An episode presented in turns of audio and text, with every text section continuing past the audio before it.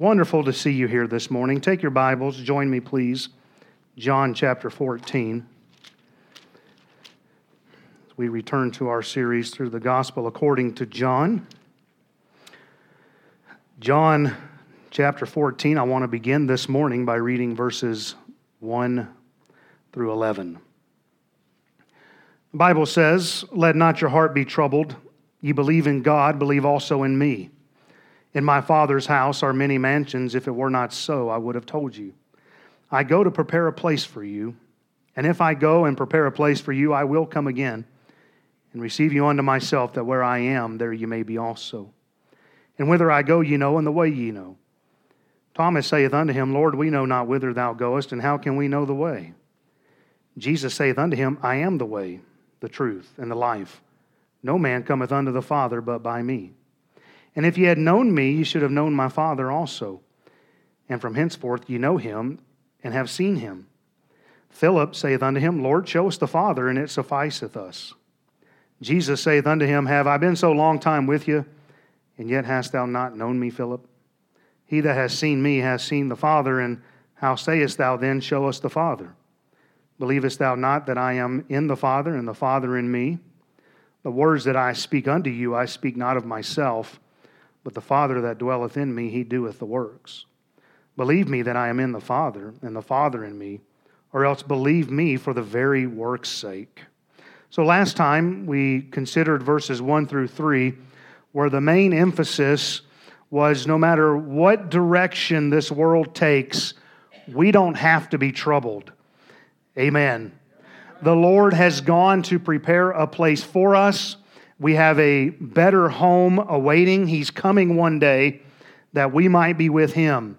And one day the Lord's going to come back and he's going to straighten this whole mess out. and it's the presence of the Lord which makes heaven glorious. Where I am, there ye may be also. Salvation is a person, it's not a place. The place will be wonderful, but even if we didn't have the description of the place in the revelation, it would still be out of this world because we're going to be with Christ. Well, we covered more than that, but that's going to have to suffice as a recap for now. As Jesus explains, he is going to prepare a place for those who believe in him and that he is coming back to receive us to himself. He says in verse 4 And whither I go, ye know, and the way ye know. Jesus has spent three and a half years with these men. We are now in the context of the final night. Christ is going to be portrayed this night. And for three and a half years, he's walked with them, he's taught them, he's, he's been there trying to get them to understand. He made it clear who he had come from, what he had come to accomplish to do, what would happen after he accomplished that, and then where he was heading back to. He never hid that.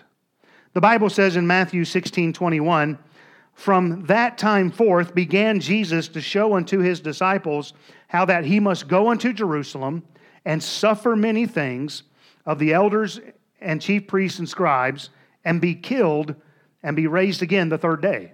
He kept preaching it, he kept teaching them. He wasn't hiding it from them, it was out there in the open to grasp this truth. And if you keep following through Matthew's account, you'll find in Matthew 17, verses 22 and 23, and while they abode in Galilee, Jesus said unto them, The Son of Man shall be betrayed into the hands of men, and they shall kill him, and the third day he shall be raised again. And they were exceeding sorry. And then in Matthew chapter 20, verses 17 through 19, and Jesus, going up to Jerusalem, took the twelve disciples apart in the way, and said unto them, Behold, we go up to Jerusalem and the Son of Man shall be betrayed unto the chief priests and unto the scribes, and they shall condemn him to death, and shall deliver him to the Gentiles to mock and to scourge and to crucify him. And the third day he shall rise again.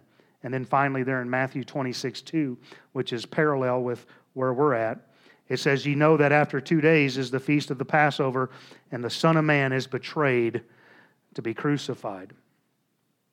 And yet, here's the disciples confused after three and a half years on what's going to take place. He's made it clear, He hasn't hid it.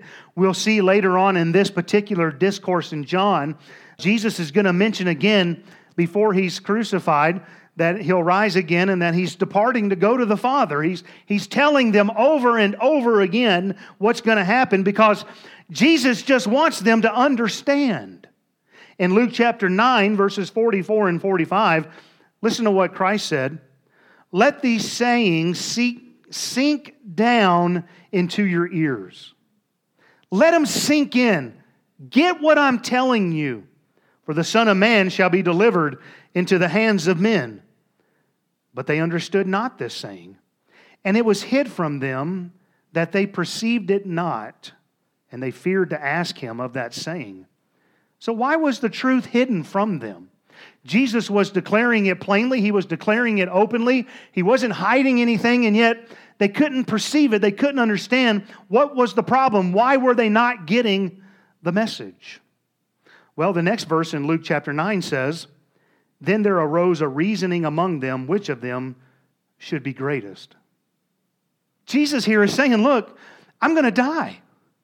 Let it sink down. They're going to kill me. And, and, of course, we know he laid down his life, but he used the term. And, and he says, I'm going to rise again. And, and, and they're over there going, Boy, I wonder which one of us is going to be the greatest. You see, the reason why they weren't perceiving it is because their minds were on something else. They had a different idea of what the Messiah would be. They thought he was going to come here to accomplish running out the Gentiles, reestablishing the kingdom of Israel, a, a sitting upon a throne here on this earth. And they thought, man, that's what Jesus came to do. Jesus was trying to give them truth, but they were more concerned about which one of us is going to be next to him. Isn't that amazing? They're talking about how close they want to be, how great they want to be and yet they're leaving out the most important piece. I'm, all I'm establishing right here is that Jesus clearly gave truth. He was desirous that his disciples would understand. And aren't you glad this morning that Jesus isn't trying to hide truth from us? It's not some sneaky thing. It's actually right here. It's all you need to know. And he's not hiding it from us, he wants us to know it.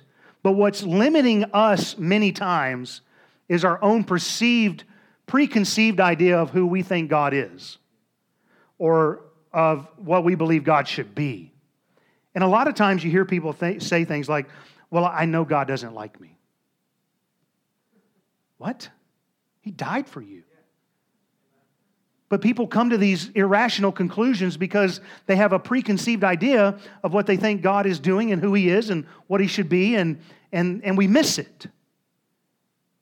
Well, you know, I just think God should treat me better. Friend, it's better than we deserve. Even though Jesus speaks plainly, his disciples still didn't understand completely. And it was interesting to me as I was studying to think about the approach of these three, three of these first disciples here.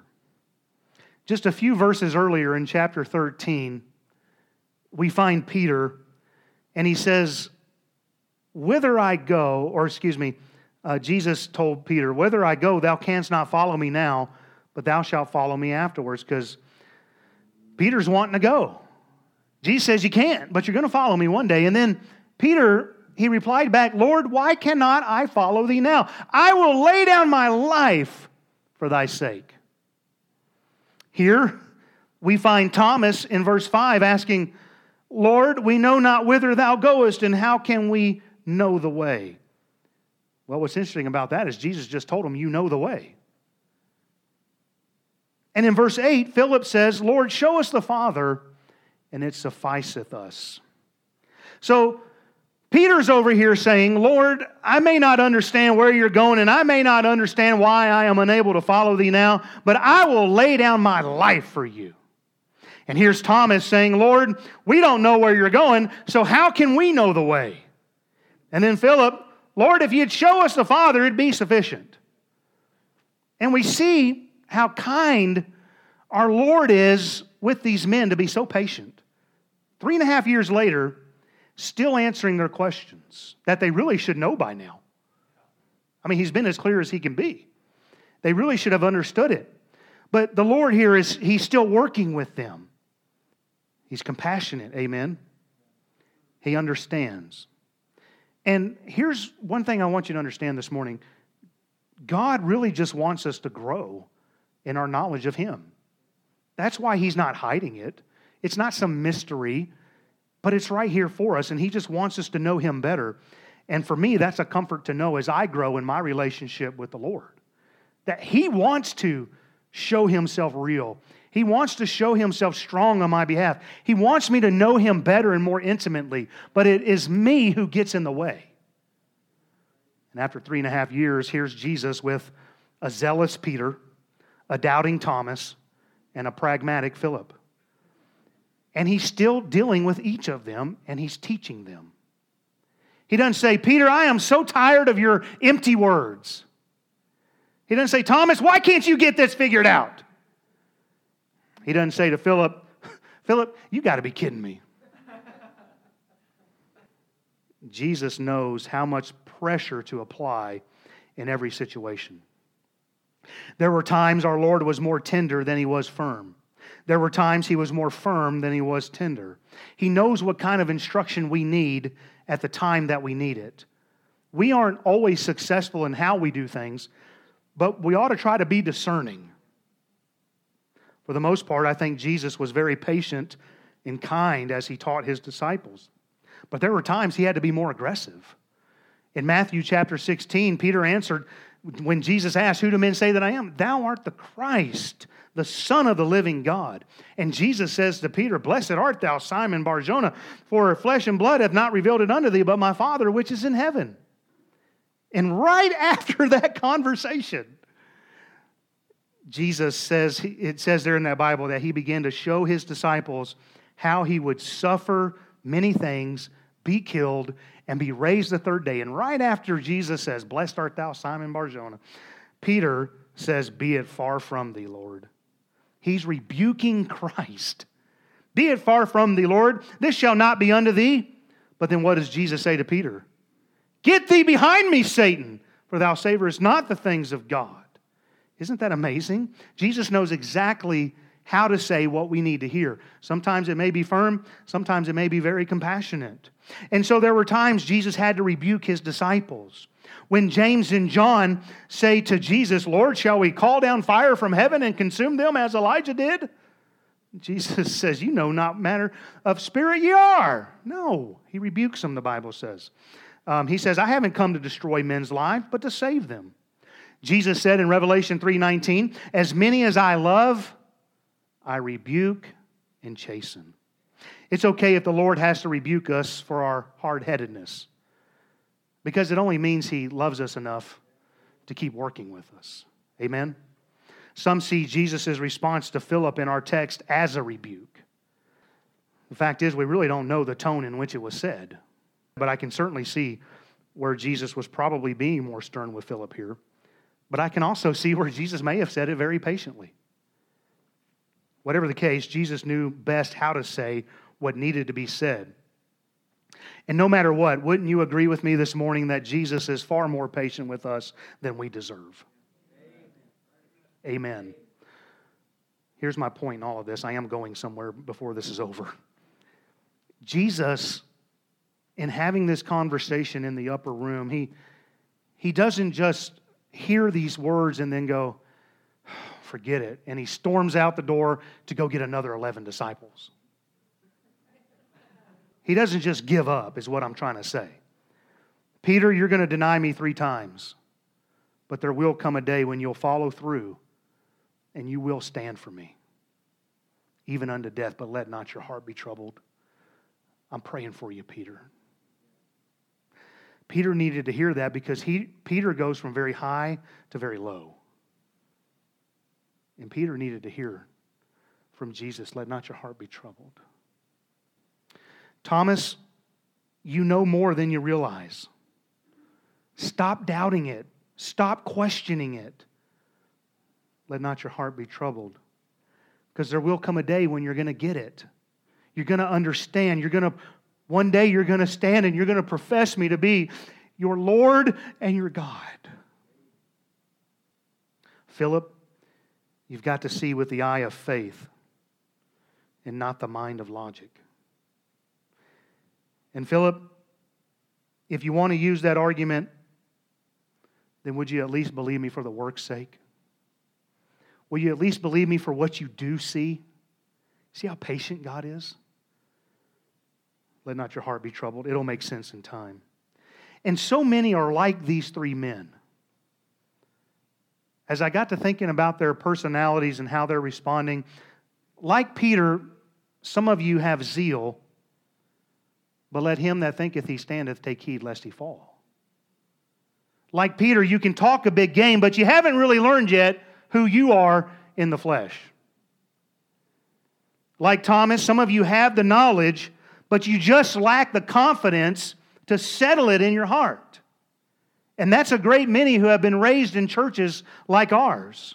You know the right answers, you know the right verses, but you start to doubt the authenticity of it all, and you never really go forward and grow because you haven't yet settled it in your heart that this is the Word of God and that it is inspired and that it is right. It's truth. Like Philip, some of you want the writing to be on the wall. That'd be nice. Before you'll sell out for God, you want some undeniable miracle or sign. And you're telling God, Lord, if you'll just show me, I'll serve you all the days of my life. You can see the works of God in others' lives. You know you too can be used of God, but you're waiting on something because you have a lack of faith. Is this, is this coming home? I hope this is making sense. God wants your heart, and He's not giving up on you. Amen. He's still ministering to these men after three and a half years. And He's still going to be ministering to them after His resurrection when they still don't get it. Mary Magdalene had seen the risen Lord, and she went to tell Jesus' disciples, and, and they had been in mourning and weeping. She comes and she tells them that he was alive, and they didn't believe her. In Mark 16 14, it says, Afterward, he, speaking of Jesus, appeared unto the eleven as they sat at meat and upbraided them for their unbelief and hardness of heart, because they believed not them which had seen him after he was risen. They still were having problems, and Jesus is still trying to teach them. And then, right before Jesus ascends, they turn to Jesus and say, Lord, wilt thou at this time restore the kingdom to Israel? They still had the earthly kingdom on their mind. Jesus says, Don't worry about all that. Amen. Just go into all the world. He's still reaching them, He's still working with them. And it's amazing how patient the Lord is. Even after all of our years of struggle, all of our shortcomings, after all of our lack of understanding, Jesus is still there with open arms to work with us and to try to teach us. I don't know if anybody else is glad about it, but I'm glad the Lord never gave up on me. I sure am. I can't tell you how often I feel I have no business being up here. But God didn't give up on me. And I still fail. I still make mistakes. But God hasn't cast me aside. God doesn't give up on us. Is there someone here that you once faithfully ministered to somebody? Somebody you were once patient with, that now you are somehow frustrated because of their slow understanding. And we have to guard ourselves against giving up on others because we get frustrated. And we can get in the flesh. And we can grow tired of investing years into somebody's life because we get burned we invest and we invest, and then one day comes, I don't want to be in the church anymore. And, and we have to be careful, we have to guard ourselves. We can't give up. There are pastors who have grown frustrated with the slow understanding of their congregation, and they left for what they thought would be greener pastures just to find out issues exist everywhere. There's no perfect con- congregations. There's no perfect pastors. Amen. There's no perfect situations. Somebody once said, Boy, ministry sure would be fine if it wasn't for the people.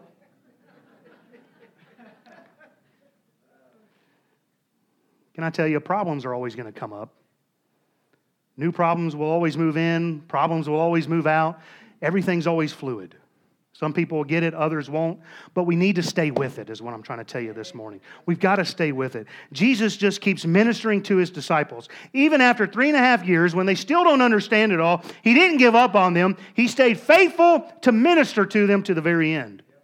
We have to be careful because it's so easy to resign when, after three and a half years, we've had to answer the same questions over and over and over. Sometimes we get tempted to throw in the towel and give up on someone, but we always have to remember the patience in which Jesus Christ has dealt with us.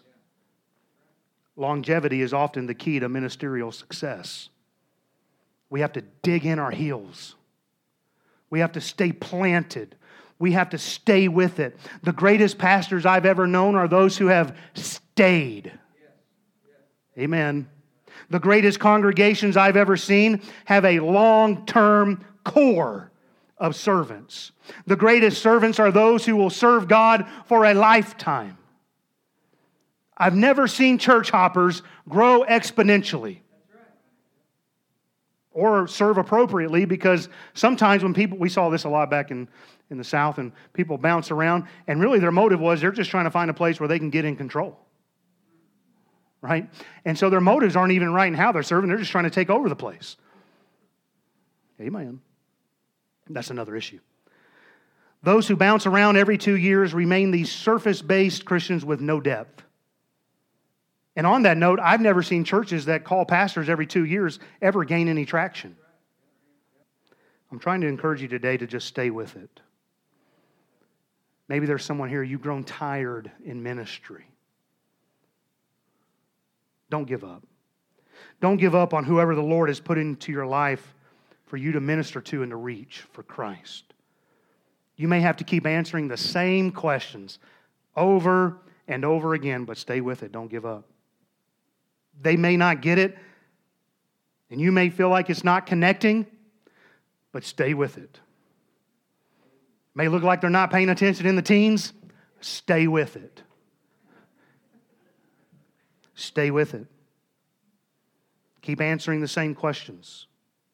You go to work, and here comes the same person with the same concerns, and you never seem to get anywhere with them. Just keep at it. Keep plowing the field, keep planting the seed, keep watering it. Stay with it. For how long? For as long as God gives you opportunity, keep taking that window of opportunity. Keep walking through that door. Keep testifying. Keep witnessing. Keep ministering. Keep giving them the Word of God. The first time I was here, I was stationed with a man who was raised Catholic.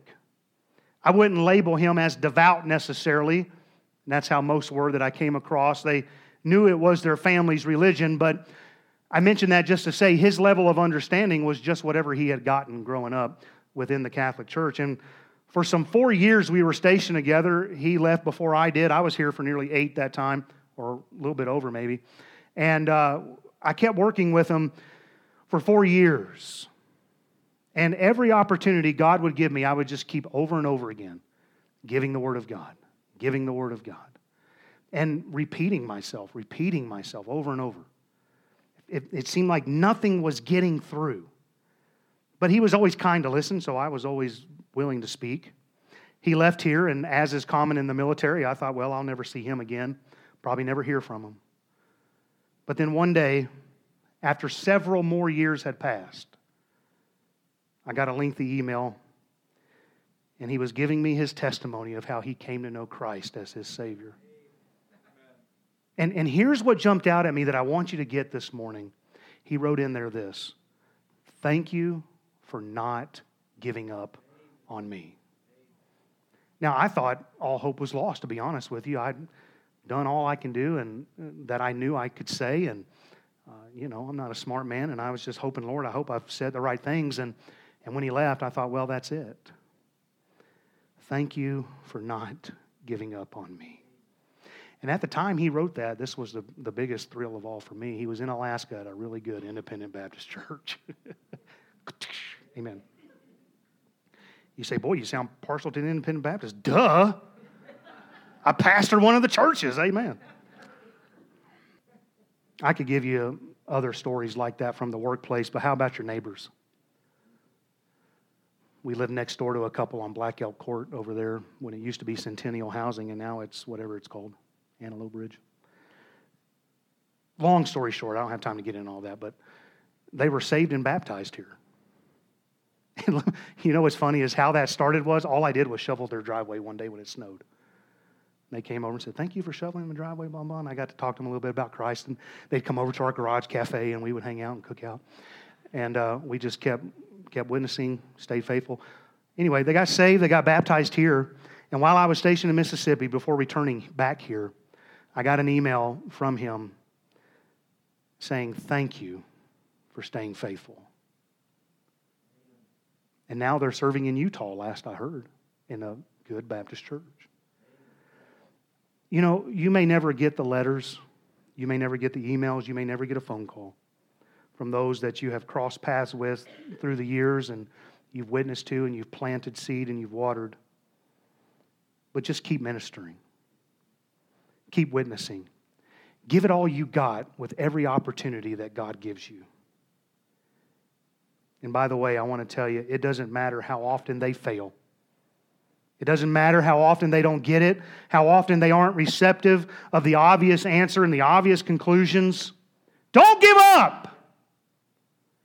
Just stay faithful and remember this thing isn't about you, it's about Him. Keep ministering to coworkers, keep ministering to neighbors and friends. If you're growing tired, take, com- take comfort. Your Lord knows exactly what you're going through. After all, He's still working with you. If there's someone you've given up on, then I want to ask you would you go back to them? Keep witnessing, keep teaching, keep answering the same questions. It just takes time. It takes time. And, and honestly, we don't know when the light bulb is going to come on. We don't know when it's all going to make sense. We don't know when they're going to be ready to be harvested, if you will. We don't know. It may be years later that we are then blessed to hear that they've finally got it.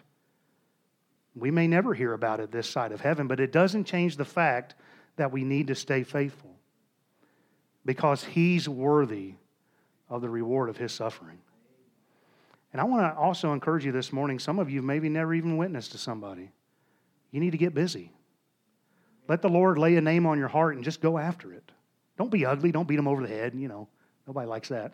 But as opportunity presents itself, man, you take that opportunity and you give them the word of God and you witness to them and you talk about how great God is. I look at these three disciples and I think Jesus could have easily said, Man, I'm getting three other disciples. You guys, you just ain't getting it. And I can tell you from this side now, it hurts when people do give up and you do invest. It does hurt, but we just stay with it. Stay with it. Let's pray.